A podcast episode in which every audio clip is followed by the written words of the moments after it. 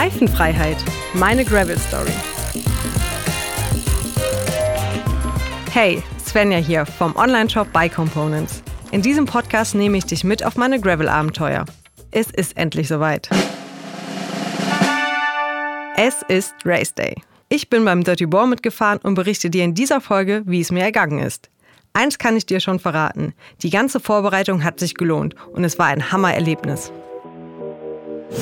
Wir haben die ersten 10 Minuten Regen hinter uns. Die Klamotten sind nass, der Staub ist matsch. Aber die Sonne kommt wieder raus und jetzt kommt die Schranke.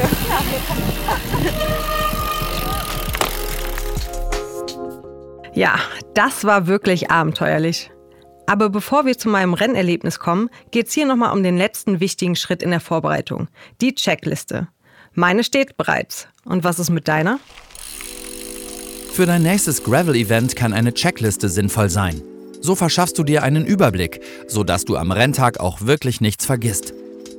Es empfiehlt sich, schon ein paar Wochen vorher die Must-Haves aufzuschreiben, damit du genügend Zeit hast, um nachzurüsten, falls etwas fehlt. Aber was gehört überhaupt auf eine solche Checkliste? Zuallererst solltest du dafür einen Blick ins Regelwerk der Veranstalter werfen. Egal ob ein Eintagesrennen oder Mehrtagestrip, meist gibt es ein paar Vorschriften und Empfehlungen für die TeilnehmerInnen. Diese geben etwa eine faire Fahrweise vor, intakte Ausrüstung oder die ordnungsgemäße Müllentsorgung während des Events. Manche Veranstalter verlangen auch ein ärztliches Gesundheitszeugnis. Notiere dir also am besten schon vor der Anmeldung, welche Dokumente und Ausrüstung du zwingend für den Antritt benötigst. Definitiv Pflicht für jedes Bike-Event sind Rad und Helm in funktionsfähigem Zustand. Bei einem Gravel-Event kann es auch vorkommen, dass eine Mindestbreite der Reifen gefordert wird. Darüber hinaus solltest du ausreichend zu trinken dabei haben.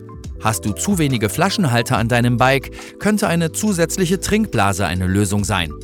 Wie viel du brauchst, hängt auch davon ab, ob und wo es Verpflegungsstationen gibt. Dies gilt auch für Snacks wie Riegel oder Gels, die du entweder in deinem Trikot, in einem Rucksack oder in einer Tasche am Rad transportieren kannst. Damit wären wir beim nächsten Punkt auf der Checkliste: Packtaschen. Je nach Eventform kommst du hier mit mehr oder weniger aus. Geht es in Richtung eines Bikepacking-Trips, müssen womöglich große Gepäckstücke wie Zelt oder Schlafsack transportiert werden. Mach dir auch Gedanken, was du anziehen möchtest und ob du weitere optionale Kleidungsstücke, wie zum Beispiel eine Regenjacke brauchst und wie du sie verstaust. Nach Länge und Art des Events sollte sich auch deine Auswahl an Werkzeugen und Ersatzteilen richten. In jedem Fall solltest du dir zu helfen wissen, wenn es um kleinere Reparaturen wie etwa einen platten Reifen oder eine kaputte Kette geht. Ebenfalls ein wichtiger Punkt für die Checkliste: ein GPS-Computer. Nicht bei allen Rides ist die Strecke abgesperrt oder markiert. Daher bieten viele Veranstalter GPX-Tracks zum Download als einziges Mittel der Orientierung. Bei langen Strecken kann auch eine Powerbank ratsam sein, um den Radcomputer nachzuladen. Volle Akkus sollten auch deine Fahrradlampen haben oder alternativ durch einen Dynamo mit Strom versorgt sein. Während Beleuchtung bei einem Eintagesrennen oft nicht vorgeschrieben wird, ist sie bei mehrtägigen Events obligatorisch und daher auf allen Checklisten ein Muss. Hast du alles? Dann schnapp dir deine Startnummer und los geht's! Du hast es gehört, los geht's! Begib dich also gedanklich schon mal ins Hohe Venn. Die 600 Quadratkilometer große Hochfläche liegt zu großen Teilen in Belgien. Immerhin 133 Quadratkilometer misst der deutsche Teil. Typisch für das Hohe Venn sind die weiten Flächen der Moorlandschaft, die gerade in einem blassen Gelb erscheinen. Viel Gras und Gebüsch und nur hier und da ein Baum. Mittendrin steinige Wege und drumherum viel Wald.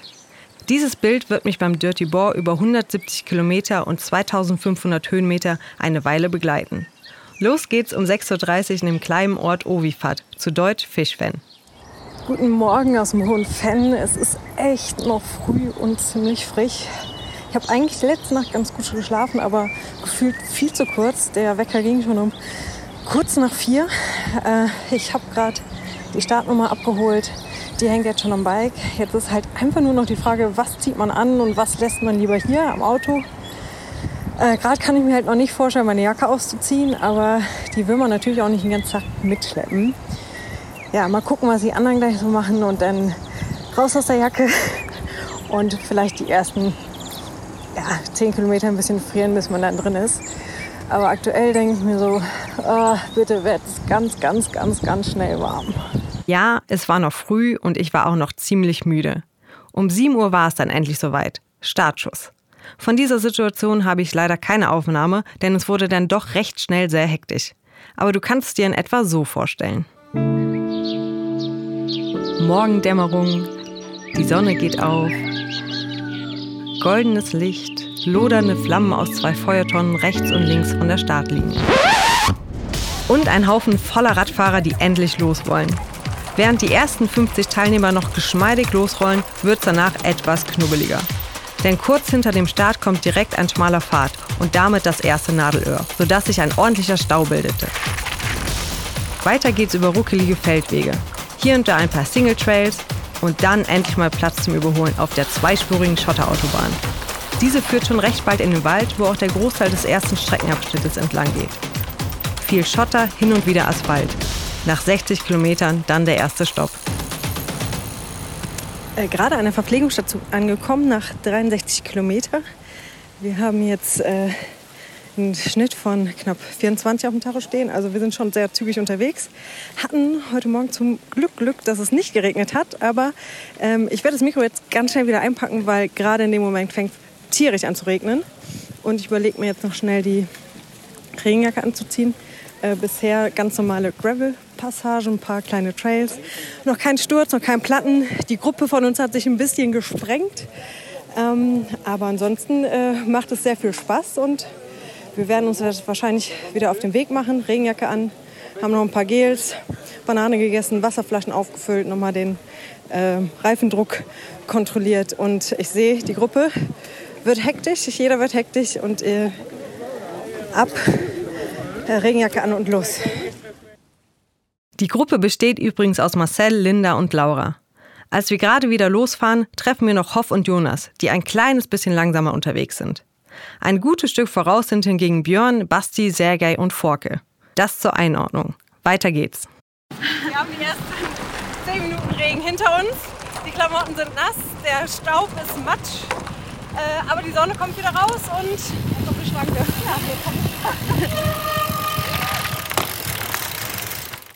Keine Sorge, wir konnten noch rechtzeitig bremsen und unversehrt weiterfahren.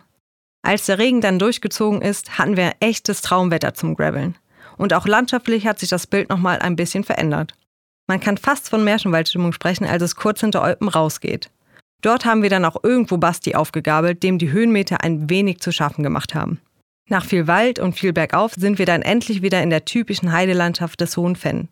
Keine Bäume, viel Gestrüpp, Erd- und Sandtöne, eine weite Sicht. Ha, einfach herrlich. Und dann noch diese lange Abfahrt. Ich glaube, das war gerade das krasseste Stück bergab, was wir gefahren sind. Sehr steil, richtige Steinbrocken, kaum Farbe mit dem Gravelbike, gerade so auf den letzten 20, 30 Metern. Dann ist man dann doch immer wieder sehr beeindruckt, was so ein Gravelbike alles kann und was es so mitmacht. Wir gehen jetzt gerade so über ein paar kleine Brücken. Hier gibt es nur so ein paar schmale Stege. Ein kleiner Bachlauf und nach diesem harten Stück kommt dann so ein kleines Paradies. Mal schauen, ob wir das alles mit trockenen Füßen überqueren können. Und auch das meistern wir. Jetzt ist es gar nicht mehr so weit bis zur nächsten Stärkung. Wir sind jetzt hier angekommen an der zweiten Versorgungsstation. 119 Kilometer stehen auf dem Tacho. Der Regen, der uns überrascht hat an der ersten, hat dann ungefähr nach 20, 25 Minuten aufgehört. Mal kurz angehalten, Regenjacke ausgezogen. Und jetzt stehen wir hier bei strahlendem Sonnenschein. Es ist sehr, sehr warm. Der ganze Matsch auf den Klamotten ist wieder zu Staub. Der zweite Teil war jetzt ein bisschen härter. Es gab eben eine Abfahrt, wo dann am Ende dann doch einige schieben mussten. Da das für die nicht so technisch gut auf diesen Gravelbikes unterwegs sind, ist es dann schon etwas rough gewesen. Aber ansonsten sehr viel Staub, sehr viel Schotter, grober Schotter, sehr viel Spaß. Viele Leute, die man auf dem Weg kennengelernt. Ich habe auch den Tipp bisher verfolgt. Ich esse sehr, sehr viel. Ich glaube, so viel wie auf dieser Tour habe ich noch auf keiner anderen Tour gegessen. Zu jeder vollen Stunde, die wir fahren, nehme ich ein Gel.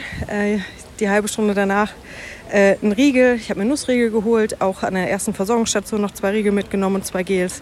Wir stehen jetzt hier, gibt es sogar ein paar Nüdelchen. Ich habe mich aber für eine Banane entschieden und mal die Flaschen aufgefüllt und machen mal kurz Päuschen. Dann sind sozusagen nur noch 50 Kilometer. Es kommt nochmal eine Versorgungsstation auf, ich glaube, 100 bei 150 Kilometern. Aber es sind auch ein paar Höhenmeter vor uns und so das letzte Drittel soll wohl auch ein bisschen anstrengender sein, weil viele kleine Trails, es geht noch durch Wasser. Deswegen nochmal hier gut auftanken und dann geht's gleich weiter. Bevor es dann aber wieder aufs Bike geht, will ich aber noch wissen, wie es den anderen so gefällt. Mir geht's eigentlich gut. Ich hab's mir schon gedacht. Also ganz schön anstrengend. Oh je, der arme Basti. Klingt schon ein bisschen kaputt. Und was sagen Linda und Laura? Großartig. Wir sind unfassbar schnell. Hätte ich nicht gedacht. Wir sind richtig stark. Das macht voll Spaß. Nee, ist nicht mehr weit jetzt. 2. Versorgungsstation schon. 40 Kilometer noch ungefähr. Nee, 45. Das macht man noch. Ja, richtig coole Strecke bisher. Rollt ziemlich gut. Ich bin gespannt, ob noch so ein paar technische Stücke kommen. Vor denen habe ich auf jeden Fall Respekt, aber ansonsten finde ich es bisher echt cool, auch dass man echt mit vielen unterwegs ist und das pusht einfach und zieht richtig gut. Macht Bock. Mega, mega cool. Also richtig schöne Sachen dabei, auch gerade ein echt netter Trail bergab. Und zwischendurch glänzt das Hohe Venn halt mit endloser Weite und es geht weit und breit erstmal nur geradeaus und sonst ist nichts zu sehen. Ist eigentlich ganz geil. Ja, Marcel trifft's wirklich auf den Punkt. Tatsächlich wandelt sich die Landschaft dann aber doch nochmals. Es geht weiter über eher kleine, kurvige Wege, auf denen wir nur hintereinander fahren können. Hier und da kommen auch ein paar technische Passagen. Ich hänge mich an Marcels Fersen und folge seiner Fahrlinie über die steinigen Pfade. Es ist wirklich Kopfarbeit. Man muss ständig konzentriert bleiben und das zehrt Kräfte. Einige Stunden jetzt schon unterwegs. Es wird ein bisschen zäh. Hab mich gerade mal ein bisschen zurückfallen lassen, mal kurz angehalten, kurz innegehalten, um eine kurze Aufnahme zu machen. Man muss sich schon, je länger man auf dem Fahrrad sitzt, desto mehr muss man sich konzentrieren. Gerade so, wenn es dann wieder bergab geht. Man hat dann schon die Möglichkeit, hier im Hohen Venn relativ viel Fahrt aufzunehmen bergunter, aber man ist halt unkonzentrierter, je länger man strampelt und eigentlich wird das dann doch immer gefährlicher. Ja, aber ich denke, wir haben es bald geschafft und ja, ich freue mich einfach, nachher im Ziel anzukommen. Aber irgendwann kommen wir dann endlich an der 3. Verpflegungsstation an und das Ziel ist quasi schon in Sicht, was sich auch in der Stimmung widerspiegelt. Ja, 3. Station. Wie bei der ersten, es regnet. Wir hatten gerade eine tolle Auffahrt, eine tolle Abfahrt. Boah, die Kacke. Ja, war sie auch. Wir werden wahrscheinlich jetzt auch sofort weitergehen, denn es wird immer stärker und wir haben nur noch 15 Kilometer. Yay! Tja, und die 15 Kilometer, die im ersten Moment so motivierend klangen, stellten sich dann fast als die größte Herausforderung des gesamten Dirty Boars heraus. Kein Streckenabschnitt hatte so viele technische Passagen. Und so waren wir für das vermeintlich kurze Stück echt lange, noch über eine Stunde unterwegs. Und dann irgendwann endlich im Ziel. Wir sind jetzt schon circa eine Stunde wieder im Ziel, trinken gerade gemütlich unser Bierchen. Nach der 3. Station war es dann doch etwas heftig. Das war noch so sehr technisch, sehr Mountainbike-lastig, hatten auch noch einige Flussdurchfahrten, dann auch nochmal ein Anstieg. Also es war nicht locker ins Ziel radeln, sondern genau das Gegenteil. Deswegen haben wir uns erstmal die Zeit genommen, eine Pommes zu essen, Bier zu trinken. Wir warten jetzt auf 2, 3 Leute aus der Gruppe, die noch nicht im Ziel angekommen sind und werden dann nach Hause fahren. Erstes Fazit, ich glaube, ich muss das den ganzen Tag noch so ein bisschen verarbeiten und mich nochmal an ein paar Situationen erinnern.